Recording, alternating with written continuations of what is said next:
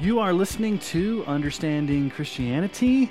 I'm your host. I'm Pastor Sean Cole. I serve as the lead pastor of Emmanuel Baptist Church in Sterling, Colorado. I also teach theology, New Testament and Old Testament at Colorado Christian University. Thank you for listening to our podcast today. I hope you're having a great summer.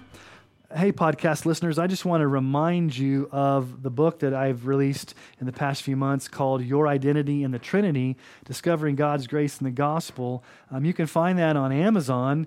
Uh, if you go there, uh, it's available in Kindle edition as well as hardback and paperback. Um, just go check it out. I'd love for you to, to read it, to, to review it. Um, I had a great time uh, writing the book. The, the foreword's written by Dr. Jeff Iorg. He's the president of Gateway Seminary. Um, it was also endorsed by uh, Dr. Jim Shaddix at Southeastern Seminary, the preaching professor. Also, Dr. York, who is at Southern, many of you know, as well as many others have endorsed it as well. And so go to Amazon and check out uh, my new book, Your Identity in the Trinity. Uh, over the past few weeks, we've been looking at the 400th anniversary of the Synod of Dort. And so you can go back and look at that first or listen to that first uh, podcast we did that kind of set forth an historical framework as to why the controversy happened and the need to convene the Synod of Dort in the Netherlands. Um, let me just kind of briefly give you a history. Uh, the followers of Jacob Arminius, uh, Arminians, um, in 1610, uh, 40 or so Arminians got together and drafted the five articles of the Remonstrance, uh, the protests. Uh, they were protesting or they were speaking out against the Belgic Confession and the Heidelberg Catechism, which articulated the traditional Reformed theology of the Dutch church. And so there were some controversies and some de- debates. And then it wasn't until eight years later, in 1618, on November 13th, that the Dutch church called together the Synod of Dort to convene, to discuss these issues, to, to kind of iron out the disagreements. And so on December 13th and on December 17th, the remonstrants gave what they call the sententia, or otherwise known as the opinion of the remonstrants. It was delivered giving their view, uh, interacting with Reformed theology. Uh, there were some more debates, and it wasn't really until May 29th of 1619 that the Synod of Dort had its closing session. And so on the first two podcasts, we dealt with the first main point of doctrine, which was the doctrine of predestination or unconditional election. And so the second main point of doctrine deals with the atonement, the extent of the atonement, the intent of the atonement. Basically, the question for whom did Christ die? Ultimately, it can be boiled down to did Jesus die on the cross to make salvation merely possible, or did Jesus actually redeem a particular people on the cross, making propitiation for them specifically in his body while dying there at Calvary? And so, what I do like about the articles of the Canon of Dort under the second main point of doctrine is that they don't just jump right in and deal with limited atonement or particular redemption. They begin by talking about the similarities that all evangelical Christians should have, which is that God is a just God, God is a holy God, and his, his righteousness needs to be demonstrated by there being um, a payment for sin. Sin must be punished. And so, because God's holy, because sin is a grievous offense against God, that sin needs to be punished. And how did God do that? God sent Jesus Christ to make satisfaction for that sin, to absorb that punishment. And so that's really what Articles 1 and 2 deal with. And then article, you, you, keep going on, and then I really like article number 5. Before they even get to the extent or the intent of the atonement, they make some caveats that I think are really important. Um, article 5, I think, is very, very important for Reformed people, for Calvinists, especially those of us who believe strongly in evangelism. Um, I just got back from about 11 to 10, 11 to, well, the whole trip was about, well, it was about 12 days when it was all said and done, going to a, uh, on a mission trip to a closed country. I cannot mention that on, on a podcast here just for security reasons, but we did evangelism. I did street evangelism. I went out and engaged lost people and had gospel conversations and proclaimed the gospel there on the streets multiple times in villages.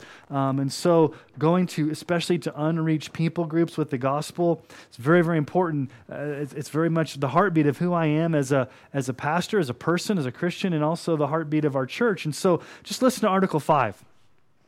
It says, Moreover, it is the promise of the gospel that whoever believes in Christ crucified shall not perish, but have eternal life. This promise, together with the command to repent and believe, ought to be announced and declared without differentiation or discrimination to all nations and people to whom God in his good pleasure sends the gospel.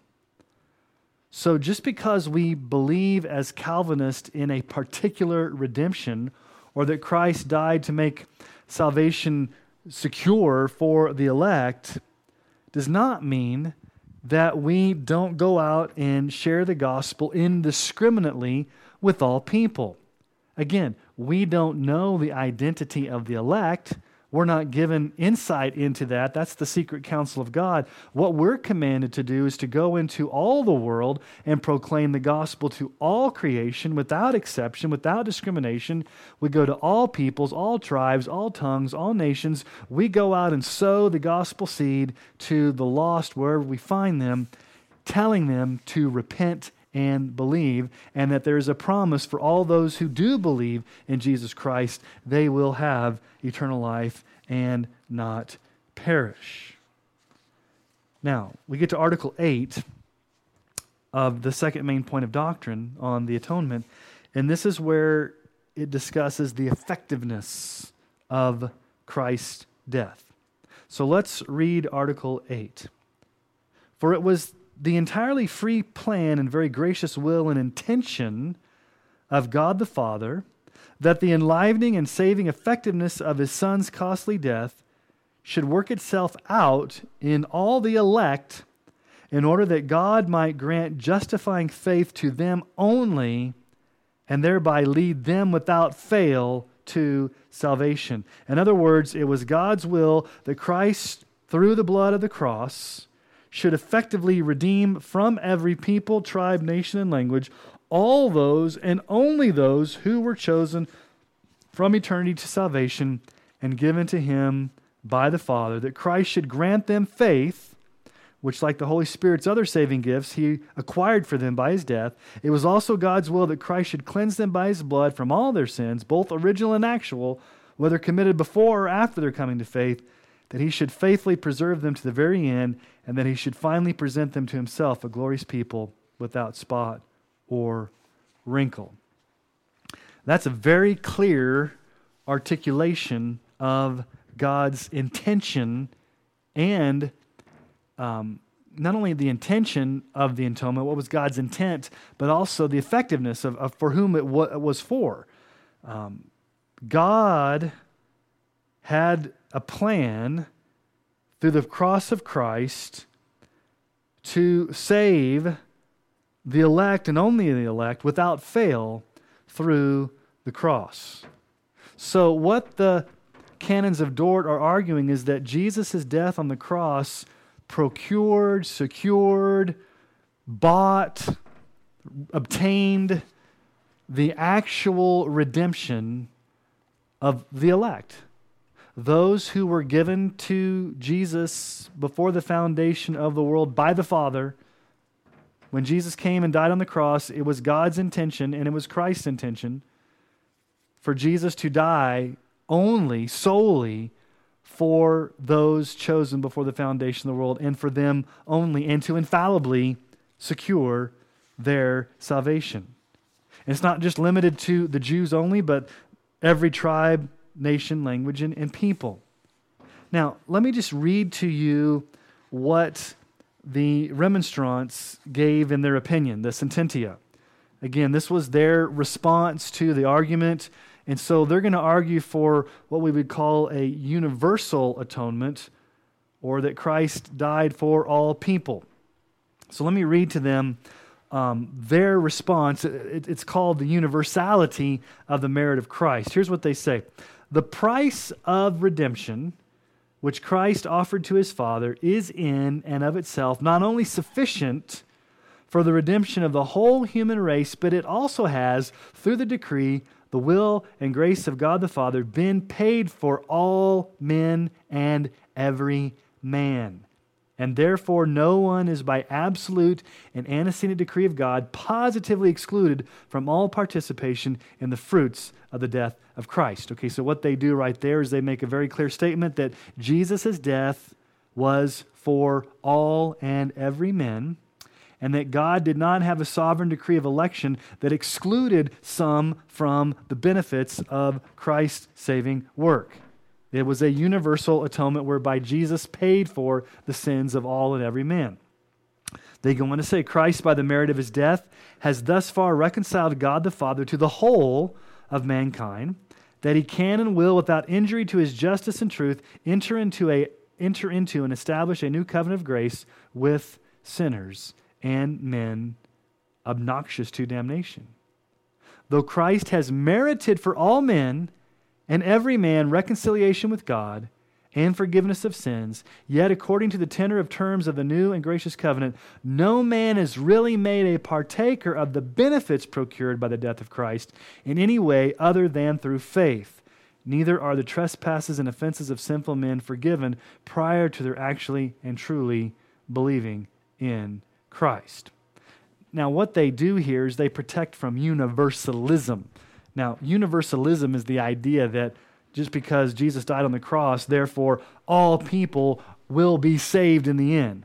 They protect that in their opinion of the remonstrance by saying that even though Jesus died on the cross for all people, those people are not actually saved until they place personal faith in Christ. So they have to, by their own faith, receive the benefits of what Christ paid for them. But their argument is that Jesus paid for all and every man on the cross, whereby all men have the potential of being saved. And that's really the crux of the issue between the two, the two views. Um, in the Arminian scheme, Jesus Christ died on the cross to make salvation possible. He did not save or die in the place or propitiate himself or substitute himself for any particular person. It was a general atonement made to satisfy God's justice, but he did not die in the place of any particular sinner. He just made salvation possible. In time, when you hear the gospel and through your faith you believe, then you thereby receive the benefits of what Jesus did on the cross. Now, the Reform view says when Jesus died on the cross, he was actually in his body on the tree, propitiating the wrath of God for the elect. He was redeeming the elect. He was actually not just making salvation a possibility or a potentiality or a, or a hypothetical uh, situation whereby nobody would ever come to faith in Christ if they didn't use their free will, but Jesus actually, literally, bona fidely, if that's a word, died in the place of particular sinners, infallibly ensuring that they would be saved and come to faith. So, this is kind of a controversial issue, the whole issue of, I don't like the term limited atonement because I think it's confusing. I prefer the term definite atonement or particular redemption. And so, let's let's um, just dive into this and look at some texts, some passages of Scripture. And I'm not going to go into all the passages of Scripture because I want to keep this podcast fairly short. Um, I've done other podcasts on limited atonement, but um, let's just ask the question because this is the way the question has historically been framed. It may be asked in two ways For whom did Christ die? Okay. That's the extent of the atonement. Second question What was Christ's intention or purpose when he died on the cross? So there's the intent. So you have the extent of the atonement, for whom did Christ die, and the intent. What was Christ's purpose, or ultimately, what was the triune God's purpose in this? Because it was part of the eternal covenant of redemption. Now, the Arminian answer to this question is that Jesus died on the cross to make salvation possible for all people everywhere. And the atonement only becomes effective for those people once they repent and trust in Jesus. The Calvinistic answer is that Jesus died on the cross to actually secure the salvation of all the elect, and that the atonement actually purchased for them the gifts of repentance and faith to even accept Christ as Savior. Now, you can go to some of these passages of Scripture where Matthew 121 she will bear a son and you should call his name Jesus for he will save his people from their sins. And Matthew 20 28 even as the son of man came not to be served but to serve and to give his life as a ransom for many. Um, I've often heard those that don't hold to particular redemption say those verses really don't prove anything when you say Jesus died for the sheep and Jesus died for his people and, and Jesus died uh, for many, that doesn't, doesn't mean that the other people that he died for aren't included in that list. Just because Jesus died for his people or died for sheep, that's not proving that it's a limited atonement. That's just making a statement of who that category of people is. And so um, they'll go to those passages of Scripture and say that, you know, those, those passages of Scriptures don't really uh, convince me that Jesus died for a particular people. But what I want to do is, I want us to understand some scriptures that would lead us to understand this in maybe a deeper way. And so Romans 5:10 For if while we were enemies we were reconciled to God by the death of his Son, much more now that we are reconciled, shall we be saved by his life. How were we reconciled to God? We were reconciled by the death of his Son. So here's the question Did Christ's death actually reconcile every person who ever lived, or did his death on the cross actually reconcile us to God.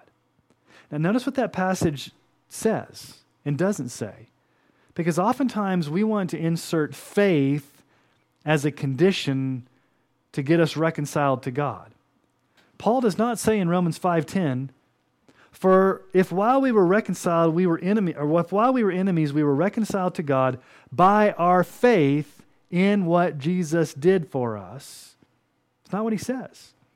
We were reconciled by the death of Christ. So the death of Christ actually reconciled us. It's not when we place our faith in Jesus that we are actually reconciled. Now, experientially, that, that is true, but ultimately, the question is is our faith what activates the benefits of the atonement? Or did Christ actually purchase all the benefits ever needed for the elect on the cross, including the faith that we would need to actually come to Him? We have to be very careful with the language of the Bible because it doesn't say that when we choose Jesus and when we exercise our faith, then we're reconciled to God. No, Paul makes a categorical statement that the death of his son reconciled us to the Father. Now, if that's true, is that true for every single person who's ever lived? Is every single person actually reconciled to the Father? And you say, well, no, obviously not. You have to choose. Only those who have faith in Christ are reconciled. Yes, that's true. But what we're saying is that when Jesus died on the cross, he actually reconciled. He actually reconciled the elect to the Father through that death and actually purchased everything needed to actually bring that sinner to complete salvation, including the repentance and faith needed in order to be saved. Jesus even purchased those as gifts on the cross. Now, where do we see that? Well, Romans 8 32 through 33. He who did not spare his own son, but gave him up for us all, how will he not also with him graciously give us all things? Who shall bring any charge against God's elect? It is God who justifies. Now, when Paul says that God gave up Jesus for us all, in the context there of Romans chapter 8, he's talking about the elect. He's not talking about all people without exception. He's talking about the elect. Does God graciously give to every single person who's ever lived all things as a result of the atonement? No, he doesn't. Now let's look at Hebrews. Because I like the imagery that Hebrews gives of the atonement. Because Hebrews focuses, the book of Hebrews, focuses on Jesus as our high priest. I think that the high priestly ministry of Jesus is one of the aspects that's missing in a lot of the discussions related to the atonement. Uh, we like to go to Paul, we like to go to John, uh, we like to go to these other places to, to understand the atonement, which is very, very important, but we often don't understand the actual role of the high priest in Israel, Aaron, the Aaronic priesthood. What did the high priest in the Old Testament actually wear on the Day of Atonement when he entered into the Holy of Holies to make propitiation for the sins of the people? Well, he wore an ephod. It was the, the sacred garment. And there were 12 stones embedded on the ephod to represent the 12 tribes of Israel. So when he went into the Holy of Holies to make sacrifice, whom was the high priest representing?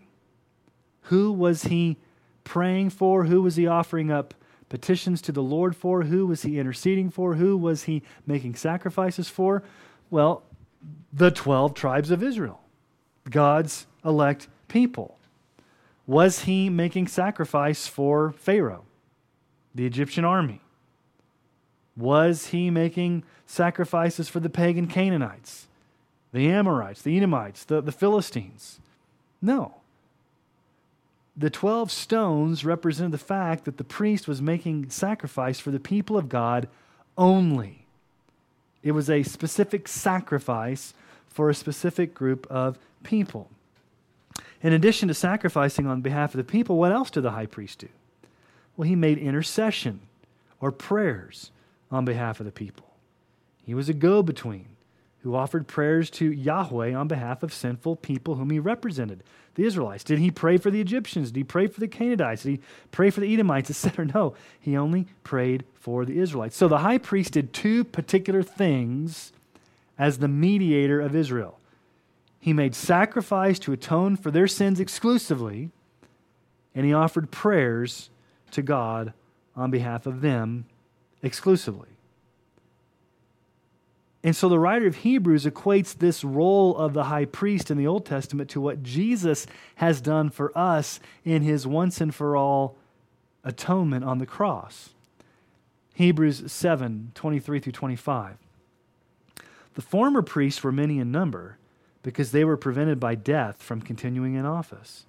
But he holds a priesthood permanently because he continues forever.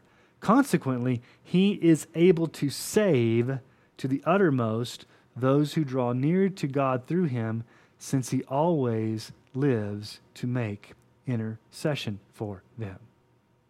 Jesus has saved to the uttermost. Jesus has a perpetual priesthood, and Jesus always lives to make intercession. So, question For whom is Jesus doing these things?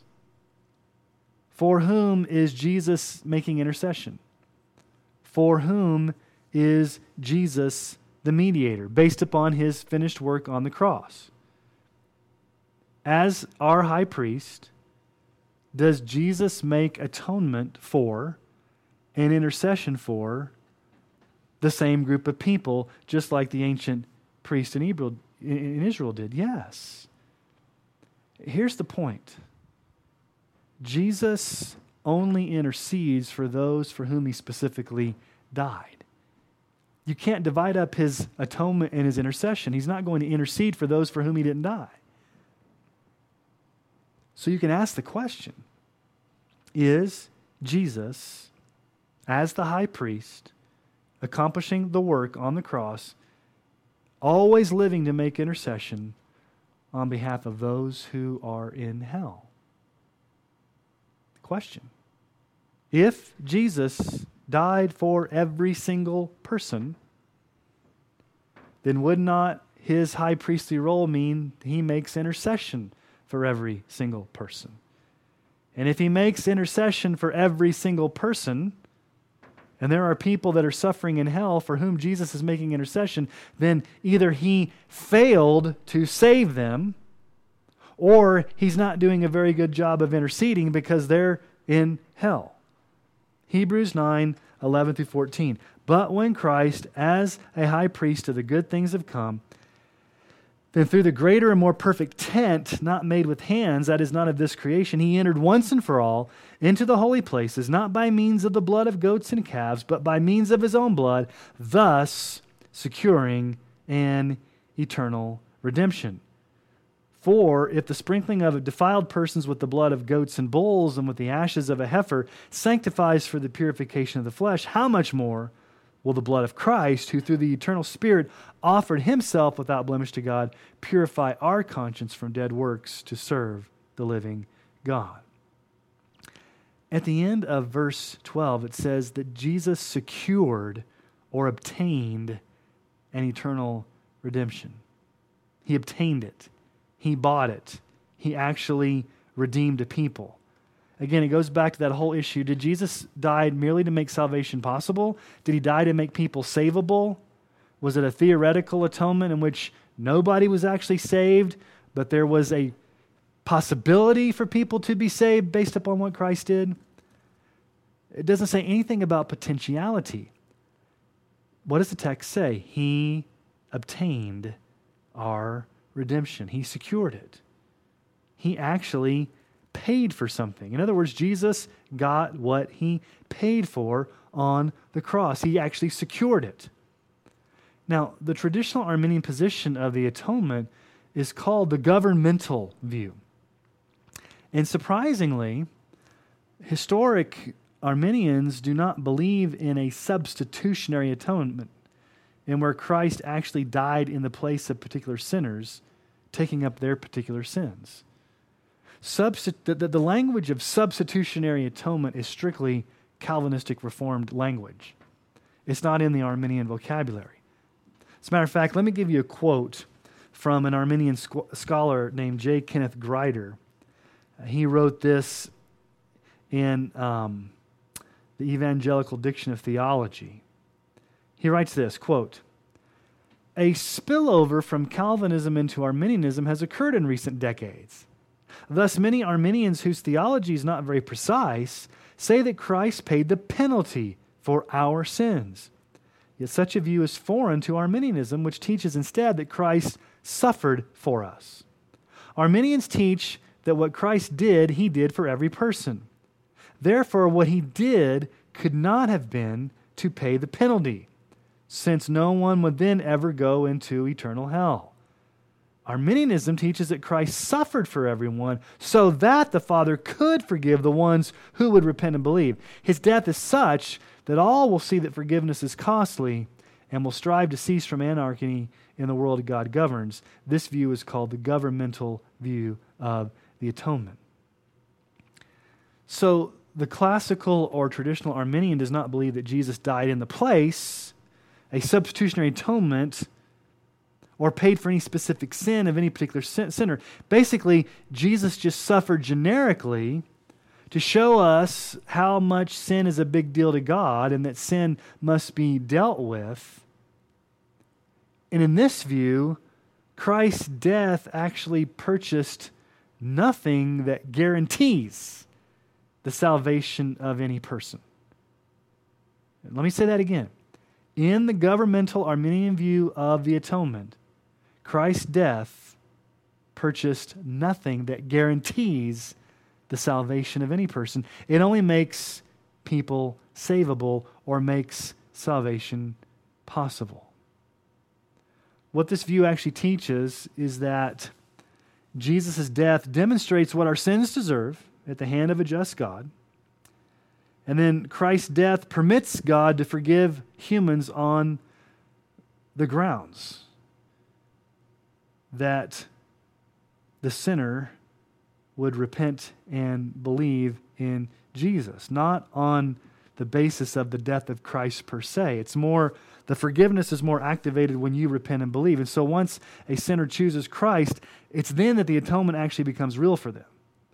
And so think about this. In reality, Jesus could have died on the cross. In the governmental Arminian view, Jesus could have died on the cross, and no one, hypothetically, would ever be saved. Because if his death saved no man in particular, and it doesn't become that the atonement doesn't become activated until you actually repent and believe, and then you activate the benefits of the atonement through something you do. Basically, what would happen if nobody ever used their libertarian free will to come to faith in Christ? Jesus could have died on the cross, making salvation possible, but then yet nobody would actually ever come to faith. Now that's a that's a hypothetical reality. We know that people do come to faith in Christ, but if you just look at that view, there is a there is a hypothetical reality that no one would ever come to faith in Christ. So the death of Christ on the cross did not secure or guarantee or obtain any particular sinner's redemption. It just made salvation possible. It made salvation a possibility. It made people savable. How are you saved? You use your libertarian free will to trust in Christ. And once you do that, then and only then do you receive the benefits of what Christ purchased on the cross, but not for anyone particular, just in general. So, how does this view hold up against Scripture? Especially when you look at that Greek preposition huper um, huper is a, is, a, is a little Greek preposition that has wonderful theological meaning. Um, it means on behalf of, in the place of, as a substitute for, for the sake of. That, that little preposition alone conveys a huge theological weight. It actually teaches substitutionary atonement, where Jesus actually did die in the place of sinners. Now, let's just go to some texts. 2 Corinthians 5:21. For our sake, huper, Greek preposition, for our sake, on our behalf, in our place, he made him to be sin who knew no sin, that in him we might become the righteousness of God. Galatians 2:20 I've been crucified with Christ. It's no longer I who live but Christ who lives in me. And the life I now live in the flesh I live by faith in the son of God who loved me and gave himself for me who huper on my behalf in my place Galatians 3:13 Christ redeemed us from the curse of the law by becoming a curse for us huper for it is written cursed is everyone who's hanged on a tree how can Paul say that Christ became a curse for us if Jesus' death was only a potential reality? And where he suffered, but he never actually died in the place of anyone in particular. Ephesians 5:25 Husbands love your wives just as Christ loved the church and gave himself up for her huper on her behalf in her place in our place. 1 Thessalonians 5 9 through 10. For God has not destined us for wrath, but to obtain salvation through our Lord Jesus Christ, who died for us, huper in our place, so that whether we are awake or asleep, we might live with him.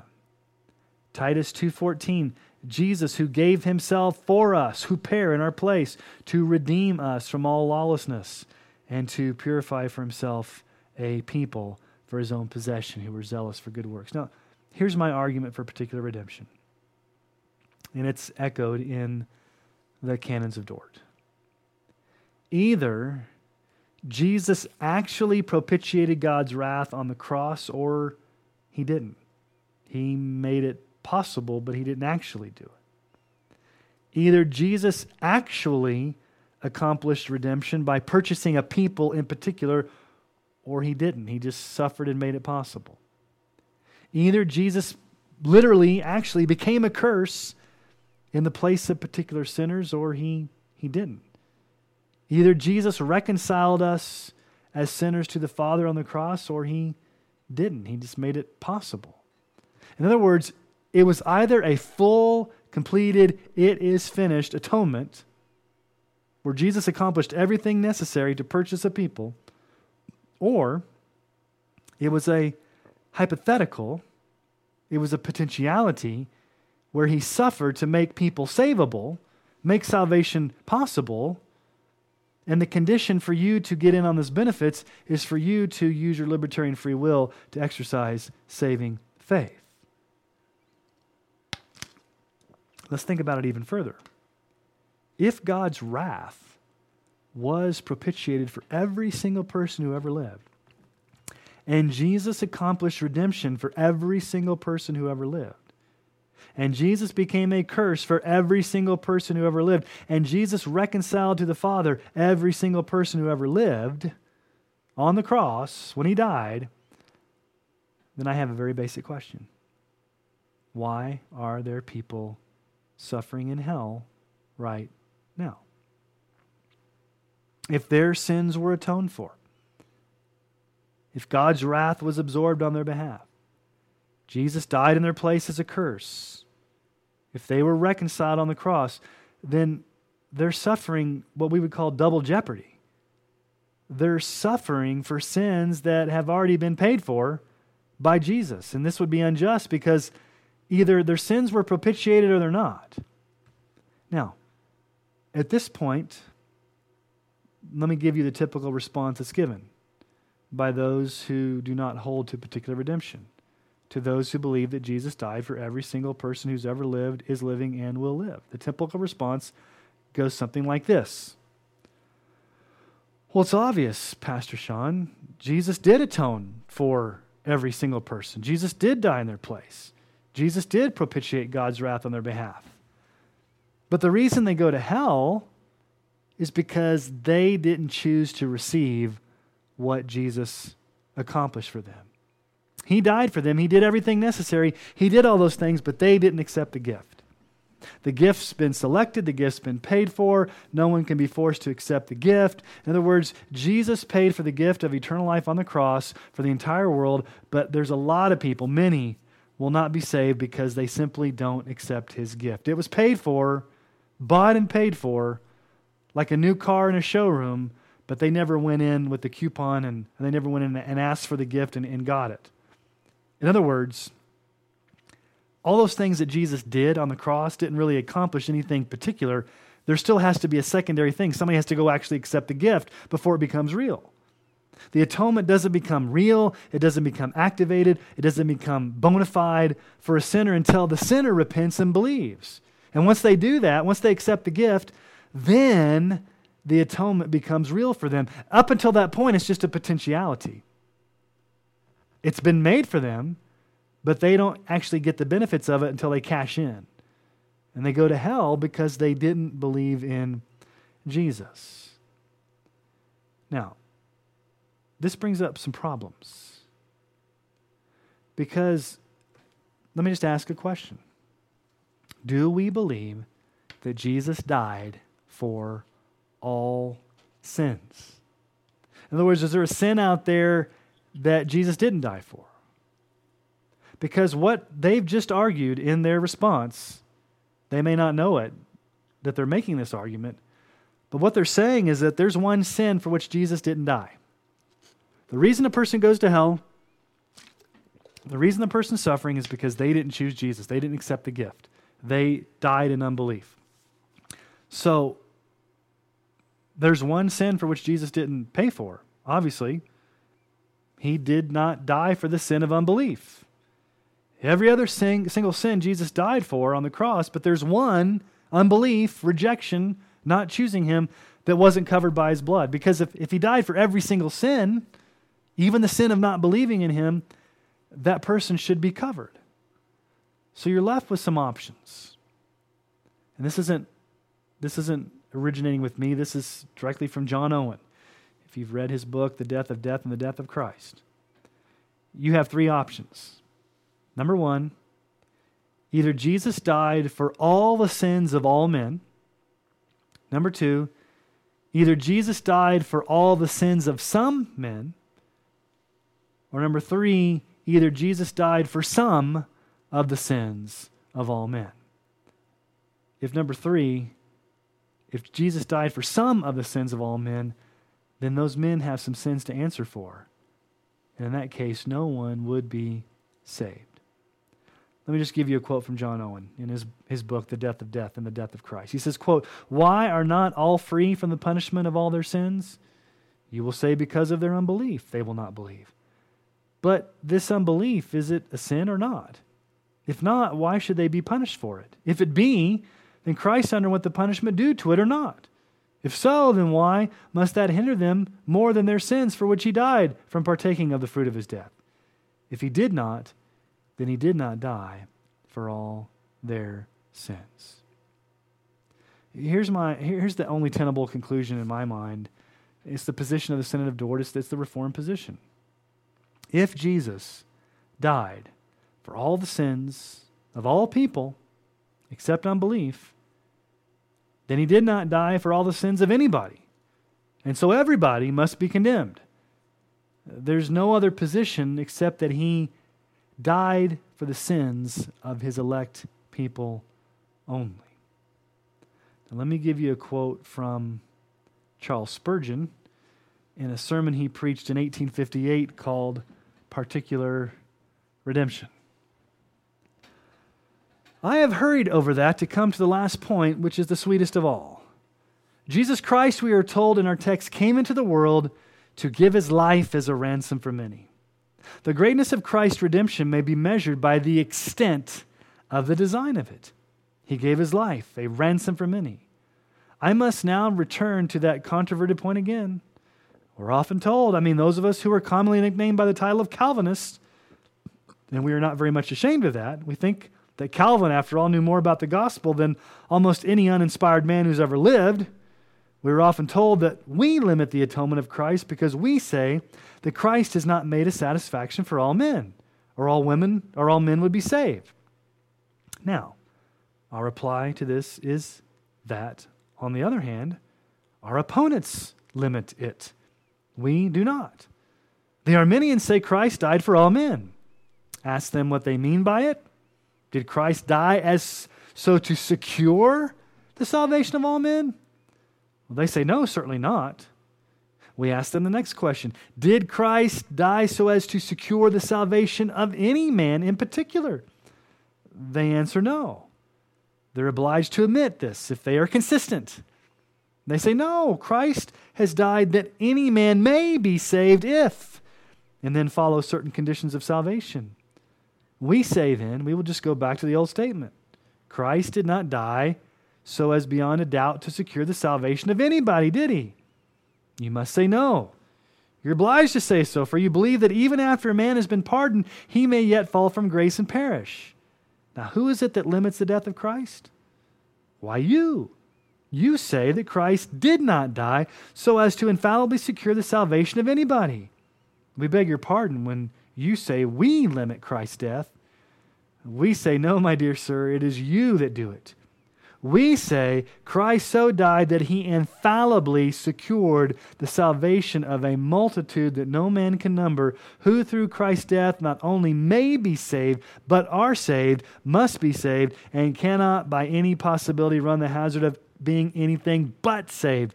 You're welcome to your atonement. You may keep it. We will never renounce ours for the sake of it. Okay, it's like, okay, Spurgeon, tell us what you, what you really believe about that. So there's a difference in the understanding of the intent of the atonement, what was God's intent, and the extent of the atonement. For whom did Christ die? And so, as we think about the summary here, let's just read Article 9 the last article and the second main point of doc- doctrine on the atonement. This plan arising out of God's eternal love for the elect from the beginning of the world to the present time, has been powerfully carried out and will also be carried out in the future, the gates of hell seeking vainly to prevail against it. As a result, the elect are gathered into one, all in their own time, and there's always a church of believers found on Christ's blood, a church which steadfastly loves, persistently worships, and here and in all eternity praises Him as her Savior, who laid down His life for her on the cross as a bridegroom for His bride. Again, the Synod of Dort, the, the Remonstrants, the Arminians, they believe that when Jesus died on the cross, He brought people into a relationship with God and made salvation possible, available, but that what Jesus did on the cross in itself did not infallibly ensure that anyone would actually be saved.